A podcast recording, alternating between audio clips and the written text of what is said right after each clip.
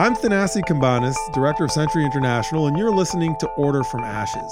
Today, we have a great episode with two researchers who have done an amazing deep dive into exactly how Lebanon's IMF economic rescue package has gone awry, who sabotaged it, why, what's at stake, and what, if anything, can Lebanese people who are suffering the consequences of these failures do to change the course of their very unfortunate lot over the last couple of years.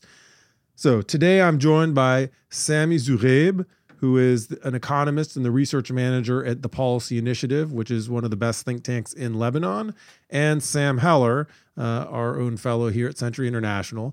The two of them, the, two, the, the Sam and Sammy, have teamed up on what I think is a kind of bombshell uh, piece of research. We're publishing it as a joint report with the Policy Initiative uh, this month. And what it does is it tells the story of exactly what happened uh, or what is happening behind the scenes under the hood in the negotiations between Lebanon and the IMF, and exactly why this is so important and kind of a who done it who's guilty and why it matters. Uh, so, Sam and Sammy, uh, thank you so much for coming on the podcast. Welcome to Order from Ashes. Thank you, Tanasi. You make uh, it's a pleasure to be with you today. Yeah, thanks. Great to be here. Sammy, start off by telling us exactly where we are right now in the uh, sort of economic catastrophe and and human uh, misery geography of Lebanon today, uh, and what is uh, uh, the the the role of an IMF uh, plan supposed to be in addressing this crisis? Yeah, well, uh, the situation in Lebanon is really qualified as one of the worst financial and economic catastrophes that the world has really seen since uh, we've been structuring economies in, in, this modern structure that we live in. And so, uh, as you can expect, uh, our we our currency is pretty much uh, the Lebanese pound is pretty much worthless, lost 99% of its value. Uh, as such, the economy has completely been dollarized, knowing that uh, the, the people and people's access to dollars is very scarce and sparse. Um, so that uh, has essentially led to uh, an explosion in vulnerabilities. People um, on every single metric, uh, from poverty to inequality to access to public services uh, and essential services like healthcare and, and education, uh, have been have been completely uh, exacerbated by by the current situation. So just to run through some of the numbers, um, the Lebanese economy has essentially shrunk uh, to right about uh, 20 billion dollars today. That's down from 55 billion dollars prior to the crisis. Uh, we know that, and, and, and isn't that one of the largest contractions or the most dramatic contractions in an economy in the last 150 years worldwide? It, cer- it certainly could be uh, uh, uh, the, the the sharpest contraction that we've that we've seen, really. Uh, and uh, also the, the, the the the macroeconomic shock is impacting people's lived, lived realities and here we have more than half of the population by by the you know, most modest of estimates living in some form of poverty today uh, the ESCWA, for example, uh, estimates that around 82% of the population lives in multidimensional poverty. The WFP estimates that around half of the population is uh, uh, living in non-monetary poverty. Uh, so we're quite we're living really in a quite a challenging environment on every single metric, uh, and this can only be described as one of the most major catastrophes that we have really seen. So people are suffering. Life is really, uh, as as we we know anecdotally from all kinds of reports, almost unlivable from lack of healthcare access to, to difficulty getting protein in people's diets. I mean, everything is affected. So where does uh, the International Monetary Fund come in? What's what's so important about the talks over this uh, this IMF plan? Really this uh, sense of uh, economic despair uh, uh, stems really from from a from a shock sustained by Lebanon's financial uh, system and Lebanon's financial system. Not to really go into the details, but the essential the essential idea is that most of the money that people deposited in the banking sector was then lent to the central bank here in Lebanon, the Banque du Liban, which was then later to use to uh, defend the, the uh, an unsustainable peg of the Lebanese pound. Essentially and and and the banking sector by lending this money to uh, the the central bank has essentially was making very large profits, and with it were the large depositors who were making a pretty good uh, uh, uh, buck out of the uh, out of this uh, process. Um, this has led to uh, Lebanon having some levels of indebtedness, sovereign indebtedness, that are probably unforeseen prior to to today. Uh, one one of the uh, numbers that is most shocking for me, for example, is that you know the losses that have been estimated by the IMF uh, that have that exist in the in the in the in the financial sector and most more specifically in the balance sheet of the of the central bank is about 70 billion dollars. That is around more than 3 times the size of the economy. So essentially this is a problem of of debt. This is a problem of financial mismanagement uh, uh, fiscal mismanagement etc etc so naturally the country requires very hard structural deep economic reforms that can set it back on a path of sustainability, both in terms of its debt, but also in terms of its growth model. And while this could be achieved uh, through a responsible uh, government, uh, the IMF is certainly a natural partner in these instances because the IMF not only brings with it the conditionality element uh, and that incentivizes discipline and incentivizes the, the government to then uh, commit and uh, to to the reforms that that should be taken, but it also offers technical assistance, which is very important because uh, you know, uh, this is these are very serious challenges that require uh, a lot of knowledge, uh, and the IMF certainly has in its capacity some a lot of experience for other countries on how to handle challenges like Lebanon sustaining today, and also in the third uh, level, and uh, for me the least important would be that the IMF would then unlock, uh, uh, you know, a, a, certain liquidity package that it could give Lebanon in, as a loan, and with it, uh, which would sit at around three billion dollars, and with it, uh, extra finance financing from other donors such as other governments or or, or other international financial um, institutions or international NGOs. So this would really help Lebanon put, be put back on a on a track that uh, could lead it again to grow and put uh, pull it out of the current spiral of death that it's in.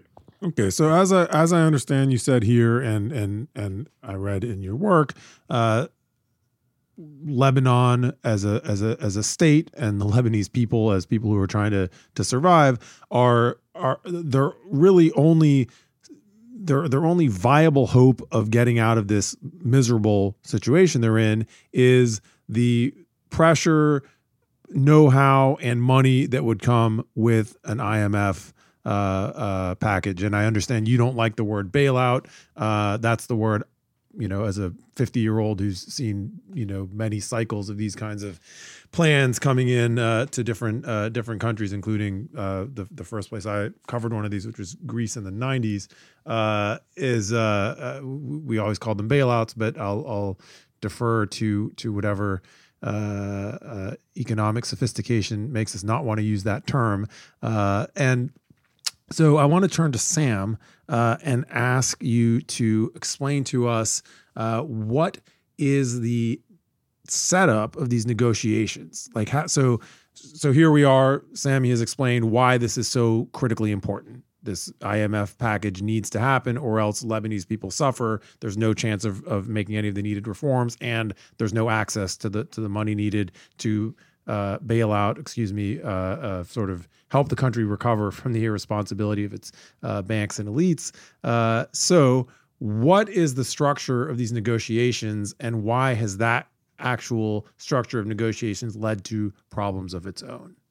Well, I mean, first, I think it's important to add that, I mean, in addition to the importance uh, of Lebanon entering into an IMF program, to note that I mean, as it stands, uh, Lebanon is not going to get an IMF program, right? Because Lebanon, uh, it reached uh, a preliminary, uh, what's called a staff level agreement with the IMF in April of last year.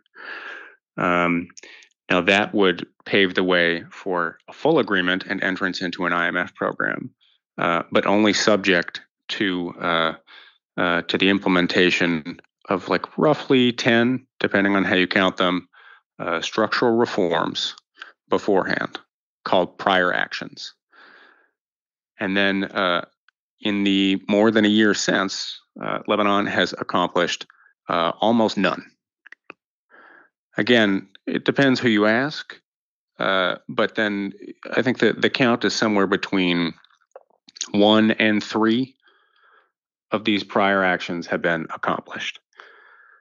Um, so the question then, and I think what we were trying to answer uh, in the course of this uh, of doing this research uh, was uh, why, right? I mean, like, why hasn't this worked properly. Right. Why is a country that's suffering a huge emergency and would from from uh, at first blush you'd assume this country really wants this package to come. They want these negotiations to work out because otherwise they're you know the country's going to fail.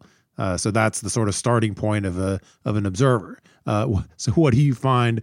Uh, what do you find that helps us understand why, in fact, uh, maybe uh, they're less interested, or some parts of the country are less interested in having these negotiations work out than than we would assume, or we, than we might assume.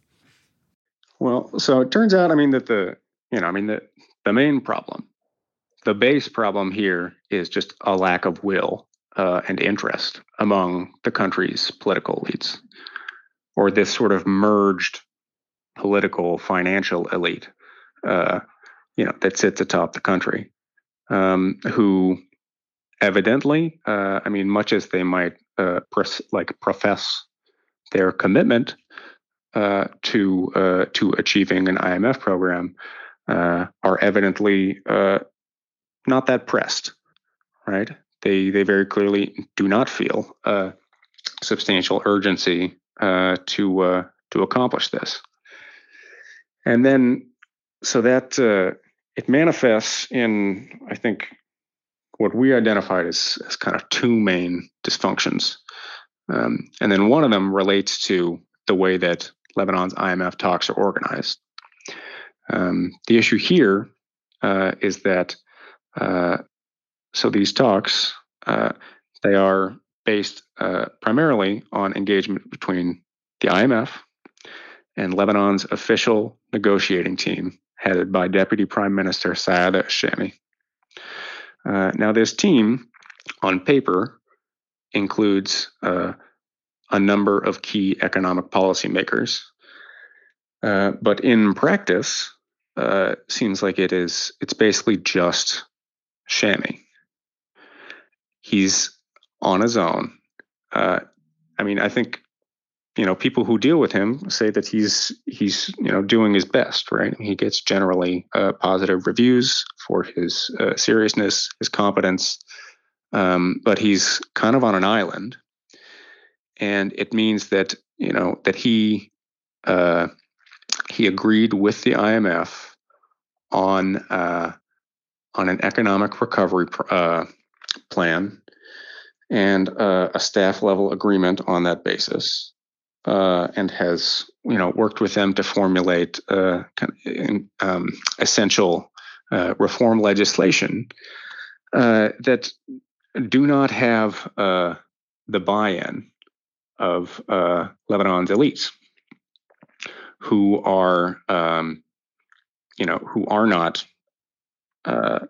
let's see who are not invested in a recovery plan that many of them call uh, the Saada Shami plan, uh, who are not motivated to execute prior reforms, and then who are hostile uh, to reforms that would, uh, you know, that would menace uh, some of their their real material interests. So essentially, this deputy PM who's in charge of the negotiations does not actually have the power to speak for the government. And in fact, a lot of the powerful constituencies in the government and in the economy oppose oppose the very reforms that he's uh, supposedly trying to negotiate to implement. So structurally, he's set up to fail, as I understand it from your work, because he's he's working in good faith, presumably with these IMF experts to detail the top 10 things or, or more that, that Lebanon needs in order to, to recover economically, but actually the people who hold, decision making power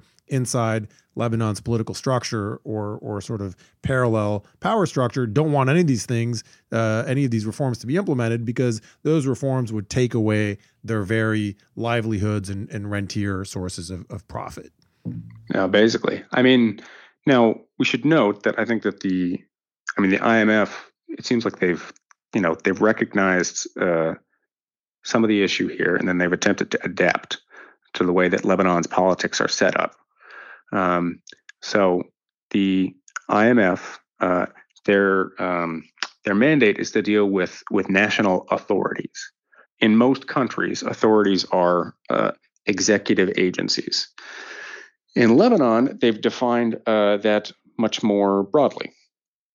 Right, so uh, they've also uh, they've defined it to include um, uh, heads of key parliamentary committees, uh, and then more recently, and what is actually, you know, one of the the few si- uh, reasons for optimism, I think, um, they've had a uh, kind of a running dialogue with a cross-party group of par- parliamentarians to whom they've been able to convey directly, um, you know, some of their expectations, their requirements for any uh, uh, reform legislation. But you know, I mean, the Lebanese uh, political system is fragmented. Uh, it is um, unwieldy. Or unwieldy. Um, it is. Uh, it's it's loaded with uh, veto players, and then there are you know pretty clearly essential decision makers um, in the system that are uh, you know that say that they want an IMF program, um, but that really don't. We're talking with Sam Heller and Sami Zoughaib about their research into Lebanon's IMF negotiations and the uh, apparent sabotage of those negotiations by Lebanon's political elite and what the consequences are of that are. I'm Thanasi Cambanis. This is Order from Ashes, Century International's uh, podcast. We'll be right back after this break. Today's world is changing faster than ever. Old rules don't apply, and the new rules haven't been written. At least not yet. I'm Rohan Advani, and I produce the Order from Ashes podcast at the Century Foundation, a leading progressive think tank that promotes peace, cooperation, and equality at home and abroad. On Order from Ashes, we try to make sense of a new international system in which America no longer dictates the global order.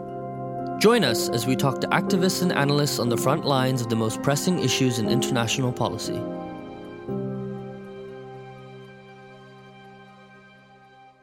Welcome back. I'm Thanasi Cambanis, and I'm talking today with Sami Zoughaib and Sam Heller about Lebanon's economic uh, collapse and the IMF talks uh, that appear to have been stalled, maybe to death, uh, by Lebanon's elites. Uh, and uh, before the break, we were talking about the structure of these negotiations, which really reflects Lebanon's political dysfunction, the way in which a sort of uh, uh, coterie or oligarchy of of vested interests and uh, Zuama, warlords, bosses, however you want to translate that, um, really make the decisions uh, and not necessarily the officials at the top of the government, like the prime minister and the deputy prime minister. Uh, and now I want to turn to you, Sammy, to actually talk to us a little bit about some of the substance of these reforms that aren't going to happen. So uh, a year ago, the staff level agreement, roughly a year ago, was reached. Uh, since then, these negotiations have been put in the deep freeze.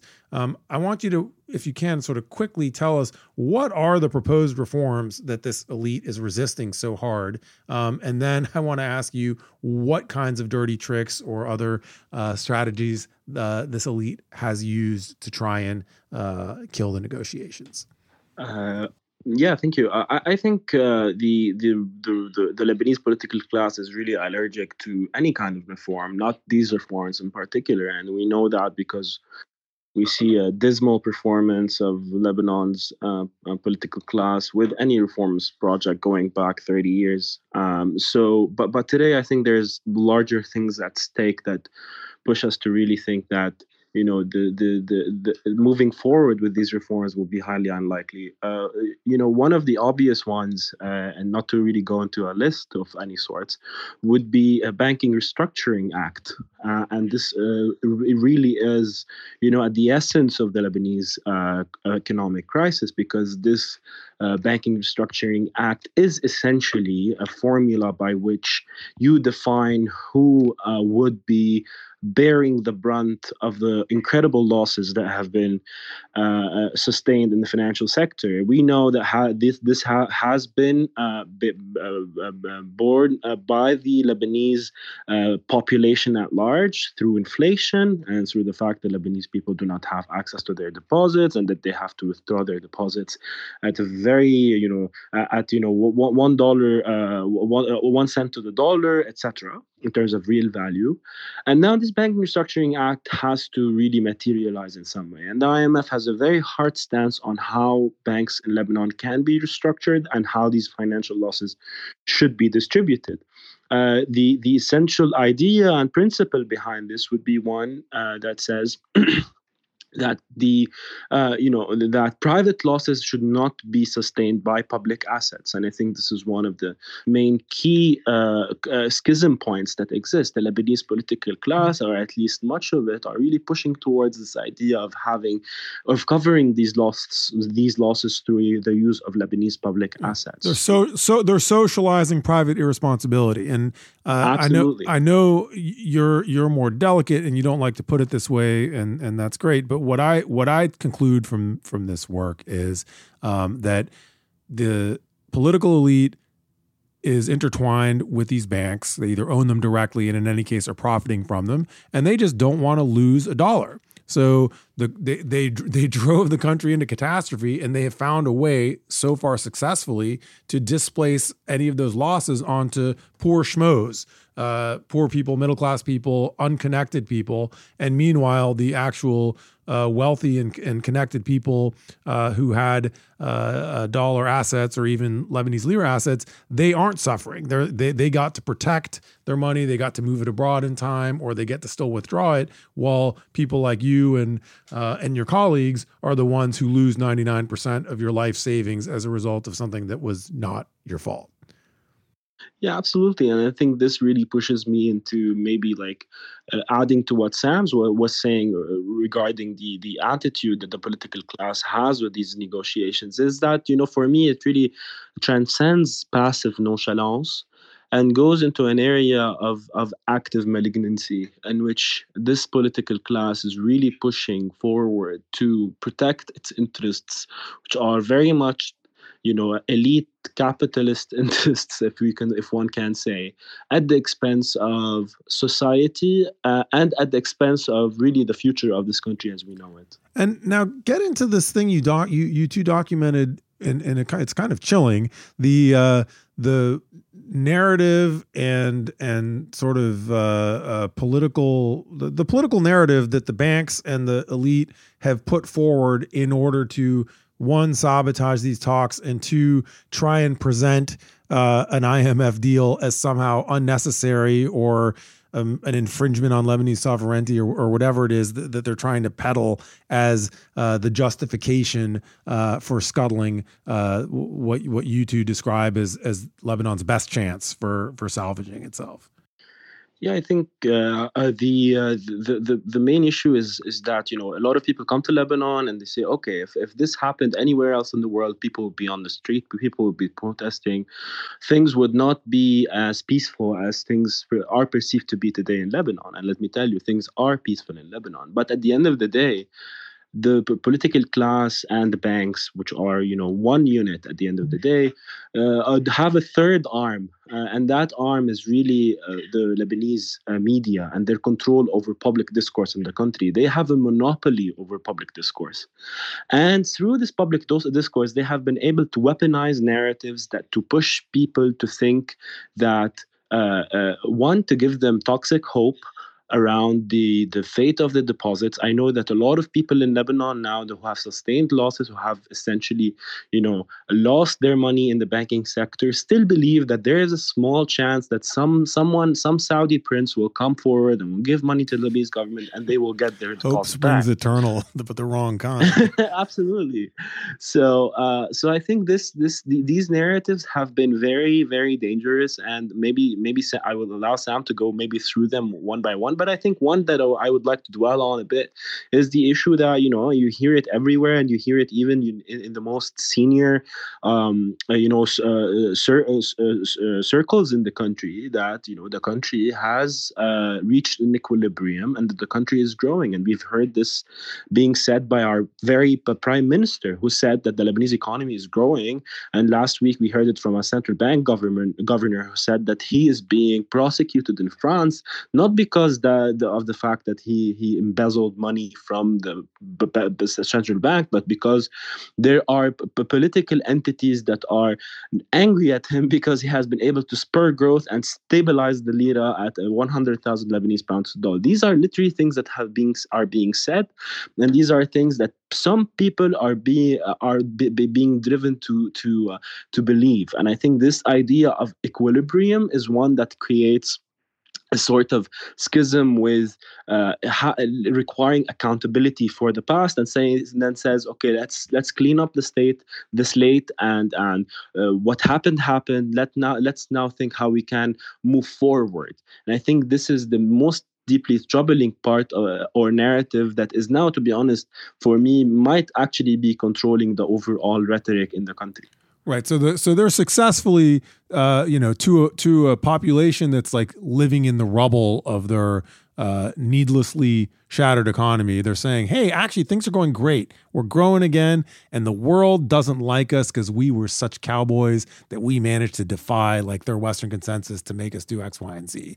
Um, so even though that's BS, uh, that gives them potentially enough political cover to get away with what is essentially a, a major crime that, that was perpetrated by the elite against the Lebanese public uh, and its bank deposits. Um, so Sam, uh, Sam Heller, I, I, we ha- there's there's so much detail in your work, um, and we're gonna have to s- skate over some of that uh, in order to get in and out of this podcast anywhere close to half an hour. Uh, so Sam Heller, I want to turn to you uh, uh and skip ahead to the the idea of this shadow plan, uh, which is um, what happens um, if as the elite seems to intend, uh, if uh, there isn't an IMF package and uh, things muddle forward the way they have been over the last uh, year uh, plus uh, since um, the terms of reform were announced and then essentially scuttled. So what's what's the default in the in the absence of of an IMF program? Yeah, I mean that's the thing. So it's not like the shadow plan. I mean, which you know, it's a term that other people have come up with, and then we, you know, we thought it was uh, uh, evocative. Um, but it's not an if, right? I mean, like it's what's happening. Uh, it's what's been happening uh, basically since the outset of uh, of Lebanon's crisis in 2019. And uh, what it means, I mean, so it's premised centrally on uh, Lebanon's commercial banks cleaning up their balance sheets uh, by uh, discharging their uh, their foreign currency liabilities, the uh, the deposits of ordinary Lebanese. Um, so you, you write off people's life savings in order to clear off your balance sheet. Yeah, yeah, and then uh, you know, but in the meantime, right? I mean, so that is that's a big part of it, which I guess apparently can you know people say that eventually that can achieve some, you know, some some balance on their ledgers. Um, but then in the meantime, you know, the country's uh, its economy uh, stays unproductive. Um, it's increasingly a cash economy, uh, which uh, you know, which fosters uh, tax evasion, um, illicit activity. Um, most much of the state uh, withers away, I think we're already seeing, you know, that kind of key institutions of the state, including institutions that are uh, that are really important, to uh, you know to executing on an IMF program uh, and then achieving some eventual recovery, like the Ministry of Finance. Um, you know that these uh, the institutions are being uh, are just sort of fading away, right? They're atrophying or they're being, you know, starved. These are all trends that are terrible for governance and terrible for the lived experience of Lebanese people, uh, but maybe are excellent outcomes for uh, folks who run uh, unaccountable uh, smuggling rings and embezzlement and extortion rackets, uh, which are the bread and butter of the Lebanese political elite. So there there is a real divergence of interests between the people, most people who live in Lebanon, and the tiny community of folks who have unaccountably ruled uh, over them since uh, since the Civil War. Well, I think that you know, I mean, I, I mean, my sense would be that less that uh, the country's ruling elite stands to benefit substantially from this, and then more that they're just like, to a large extent, uh, insulated, unaffected um, you know, because their their interests uh, lie elsewhere, right? I mean, they are not uh, they they don't they don't line up with uh, the interests of the broader Lebanese public, and then so they are they continue to live uh, relatively comfortably. Um, and then so that's you know that's another big part of uh, of the shadow plan of like where the country is heading is that this uh, this growing chasm between uh, an elite, uh, I've heard it called a dollar class, uh, you know, people who have the resources uh, to survive, to thrive, uh, and then a majority of the country that just sinks deeper into uh, into poverty, that is further marginalized, and that is sustained to a large extent by by aid and by remittances from abroad, from the country's now growing diaspora because people, you know, can't live in it, and so they're leaving. Um, which, you know, for I think uh, for a lot of the people who are in charge, I think that seems like it's an outcome that is, uh, you know, that is acceptable. So I want to end this conversation by turning back to you, uh, Sami Zoughaib, uh, to address this question of what can be done, what people can do. Um, and and I do just want to want to flag what what I think is so important and uh, and new about the work you two have done here is uh, you know, when we look at when we look at what's happened in Lebanon since the revolution and the and the economic uh, collapse, it's it's easy to get distracted by the sort of circus-like atmosphere of the different corrupt officials and the and the many twists and turns of these things, and to think like, well, you know, it's a mess, and it's sort of just it like it just happened like a meteor landing on on on the earth and, and creating a, a new weather pattern. But in fact it is not you know it's not a natural disaster. It is not an accident. It is not a chaotic circus. It is a series of intentional uh, uh, bad choices made by by people uh, who you you two have taken the, the, the pains to chart in great detail in the report that that, that you've published. Uh, so we can see that this is not uh, you know neither vague nor chaotic uh, nor a disaster. It is a intentional uh, set of, of, decisions made by people who are working quite hard uh, to try and de- uh, deflect responsibility and, and, escape from the blame. And I just I think that is such an important contribution to our understanding this this crisis because one it, it makes us see how it happened. Two, it at least opens the door to imagining uh, uh, possible remediations, right? So that, that if we understand this is a series of, of choices uh, and actions by identifiable people and figures, public figures with public responsibilities, we can at least imagine how how it could come to pass that those people are held accountable and and their mistakes are remediated. So uh, uh, that said, uh, to you, Sami Zoughaib, to close us off with with your findings about what can be done. Uh, yeah, thank you for for the great remarks. Uh, I I think really uh, uh, what, what can be done. You know, what we're trying to do with this paper is is, is essentially one one of the core arguments that, that we make in regards to what should be done and can be done moving forward. This this paper really, as you as you're saying, is trying to communicate uh, to people uh, the reality of what is happening and how it's happening in order for people to be able to decide and claim agency. And people are free to do with this information what they want. And I thought I think here it takes us to the like essential theme of communication, which is a burden on the IMF. Uh, uh, uh, in, one of one of the burdens of the IMF's engagement in Lebanon is to be able to communicate more publicly, more courageously, uh, more boldly with the Lebanese public and tell them exactly how things are going and why they are going in the way that they are. And this, so this is one of the one of the things that we we we recommend. And the, the other thing is that the Lebanese uh, uh, uh, civil society actors in Lebanon, uh, like TPI, like uh, other institutions uh, in Lebanon, like even the Century Foundation, Century International, and many other actors that exist in this country who are really going forward towards the good of Lebanon, to them, they themselves keep on equipping people with the necessary information about what is going on and center people as their main interlocutor because it's only people that can really push things forward and fight back against what what, what has been uh, be, what is being practiced against them.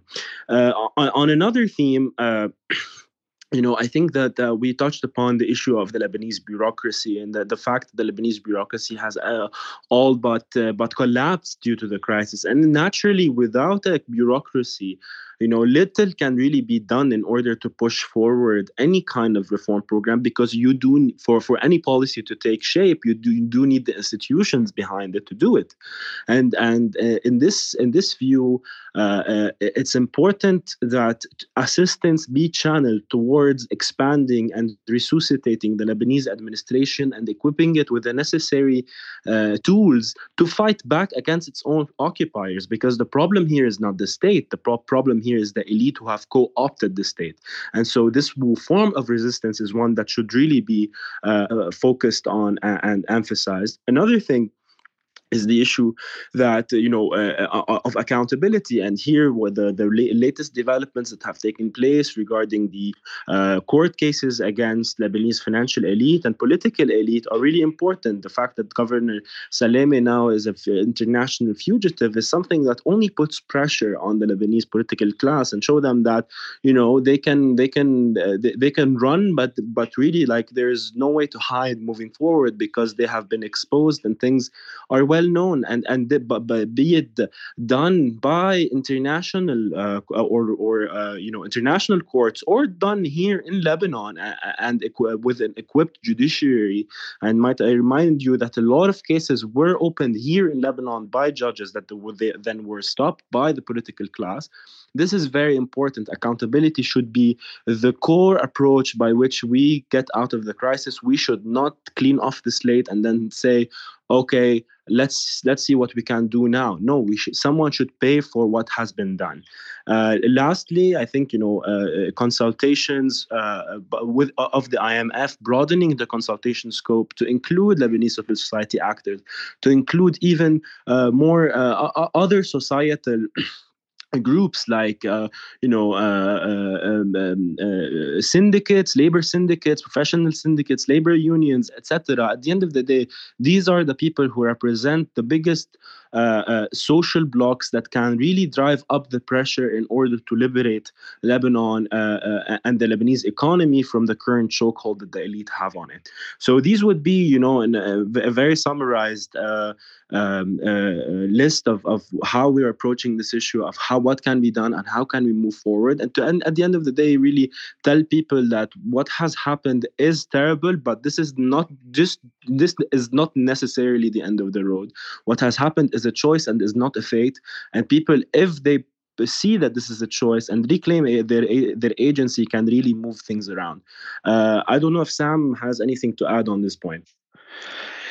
Yeah, I mean, mainly just that you know that the, it's the the Lebanese public for whom uh, Lebanon's IMF talks matter the most, uh, and then who have been you know mostly kept in the dark on this. Um, so I think that I mean, hopefully, uh, this report will have uh, a number of audiences, but I mean, certainly uh, the main one that we had in mind was a uh, was a Lebanese readership, so they can at least know, right, what's happening.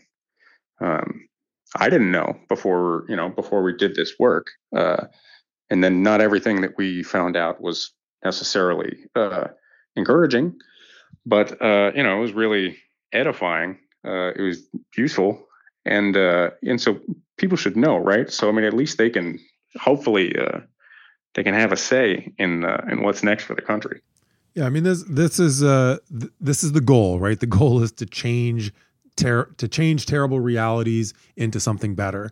Uh, and you know when when we talked about this work, you know one of the things that always comes up is you know what does accountability really mean? Like that, you know how do how do we take knowledge of of wrongdoing by powerful actors and and, tran- and and and translate that into consequential changes in in uh, toxic realities um, and that's something that that we work on but i really i really take a lot of uh, momentum and actually some optimism from this work and, and from the, the the points you two just made, especially the way uh, Sami uh, sort of traced a path from knowledge to to accountability. Because look, ultimately, I mean, uh, uh, a case like Riyad Salameh, this guy just celebrated 30 years in, in this crook. Riyad Salameh celebrated 30 years in April as governor of Lebanon Central Bank. He's a crook, but he's he's a crook's crook. Um, he's not a he's not a he's not a crook. Uh, a freelance crook doing his own crookery. He is the banker of Lebanon's ruling class. And he got to keep that job for 30 plus years uh, because he was serving everybody's interests. Uh, and now uh, he's going to retire as an international fugitive. He's not going to get to go and enjoy his. Uh, properties in France uh, that he bought with stolen money. Um, and that is the beginning of accountability. And in any case where we've gone from like a, an unaccountable mob uh, to something like governance, uh, it, it, it happens after long, long, slow, tedious efforts that finally reach a critical mass and things change. So it might seem like uh, it might seem dispiriting to think about 30 plus years since the end of the Civil War and and all these uh, uh, folks running amok, uh, but it's possible that they will be held to account. And when it finally comes to pass, it'll be because of an accumulation of efforts, including uh, the kind of research you did here. So thank you both uh, for coming on the podcast. I've been talking with Sami Zoughaib, uh, the research manager at the Policy Initiative, uh, one of Lebanon's best uh, uh, activist think tanks, and Sam Heller, a fellow at Century International. You can read their work at the Policy Institute's website and at the Century Foundation's website, tcf.org. Uh, it's a pretty stupendous uh, piece of work. Uh, take a look, read it, share it, um, and uh, and most of all, uh, share that um, that sense that Sami uh, Zoughaib talked about uh, that people do and can have agency uh, over dis- dissipate seeming uh, disasters like uh, Lebanon's economic crisis. Uh, so, Sam and Sami, thank you so much for coming on Order from Ashes. Thanks. Thank you very much. I'm Thanassis Cambanis. Until next time.